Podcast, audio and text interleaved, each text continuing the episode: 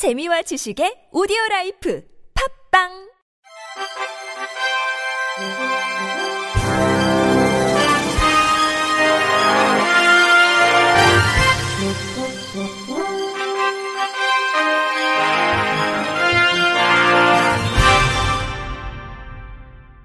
청취자 여러분 안녕하십니까? 8월 31일 목요일 KBRC 뉴스입니다.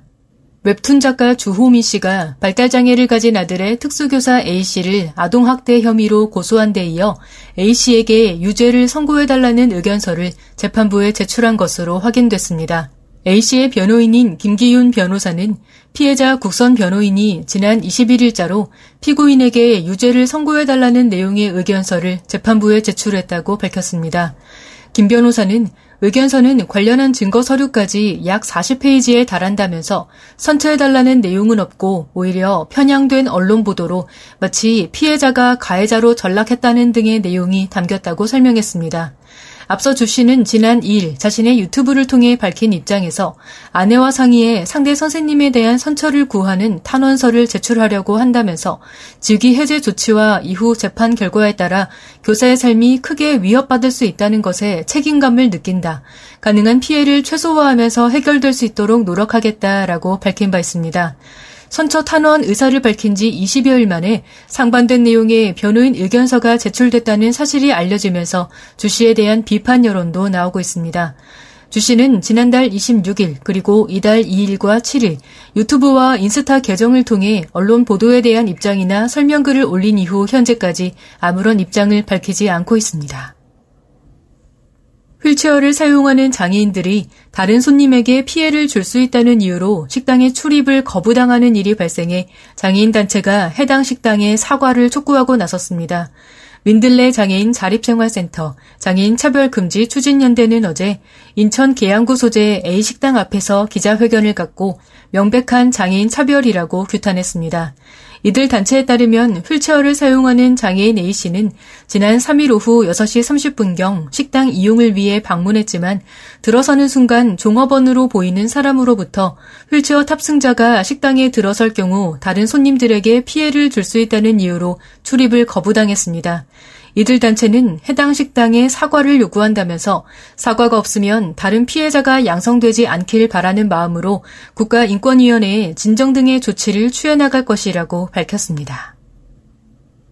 유보 통합에 대한 논의와 연구가 활발히 이루어지고 있는 현재 장애 영유아 교사들과 학부모들이 장애 영유아의 권리 보장을 중심에 두고 차별 없는 유보 통합을 추진해 나갈 것을 촉구했습니다. 전국 장애 영유아 교사회 등 6개 단체가 어제 개최한 결의대회에서 장애아 전문 시립 서호 어린이집 장애 영유아 보육교사인 천다영 교사는 의무교육 대상자인 장애 영유아가 다닐 수 있는 유치원은 부족하고 어린이집에는 특수교사가 없고 의무교육 관련 규정이 부재한 사회적 현실 속에서 전문성을 강화해온 어린이집 교사들의 보육으로 장애 아동들은 학교 진학 이전까지의 의무교육을 받을 수 있었다고 말했습니다.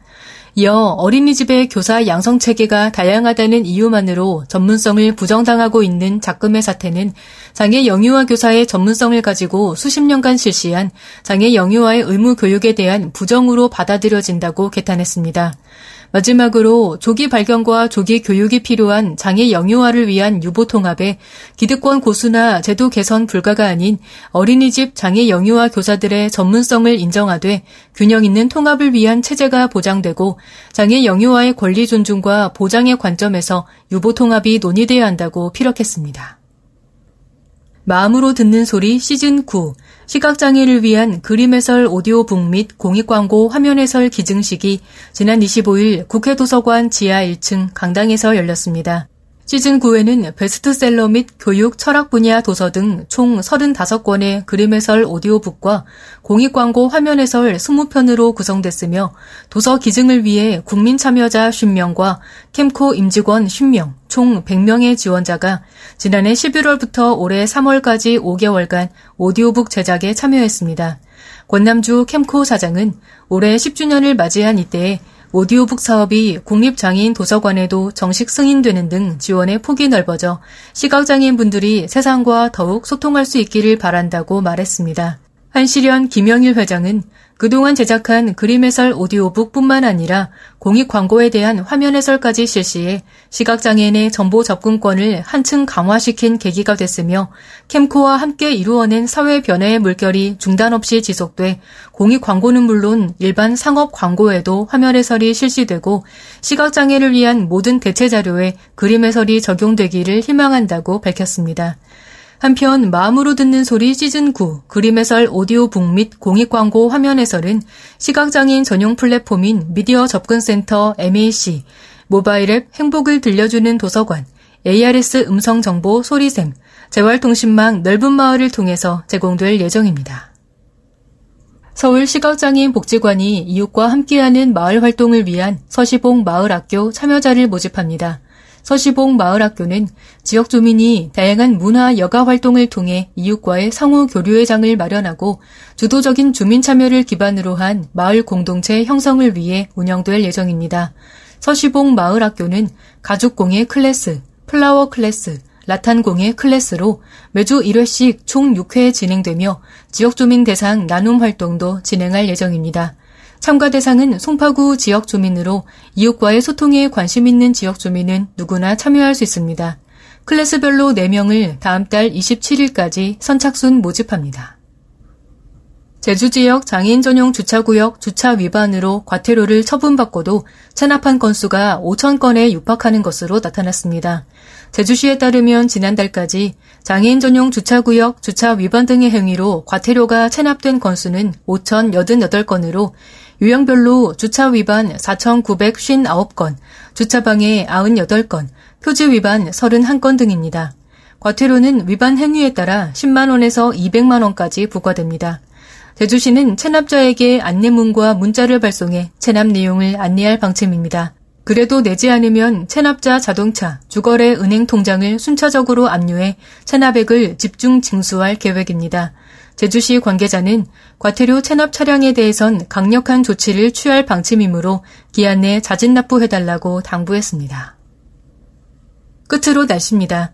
내일 전국 곳곳에 가끔 비가 내리는 가운데 경상권에는 시간당 최대 60mm의 폭우가 예보됐습니다. 기상청에 따르면 내일 전남권, 경상권, 제주도에 가끔 비가 올 것으로 보입니다.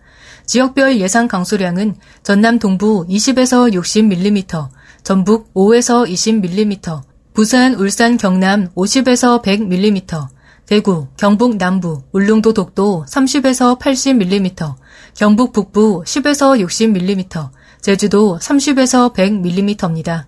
전남 동부 남해안, 경남권 해안, 경북 남부 동해안, 제주도에는 시간당 30에서 60mm의 매우 강한 비가 내리는 곳이 있겠습니다.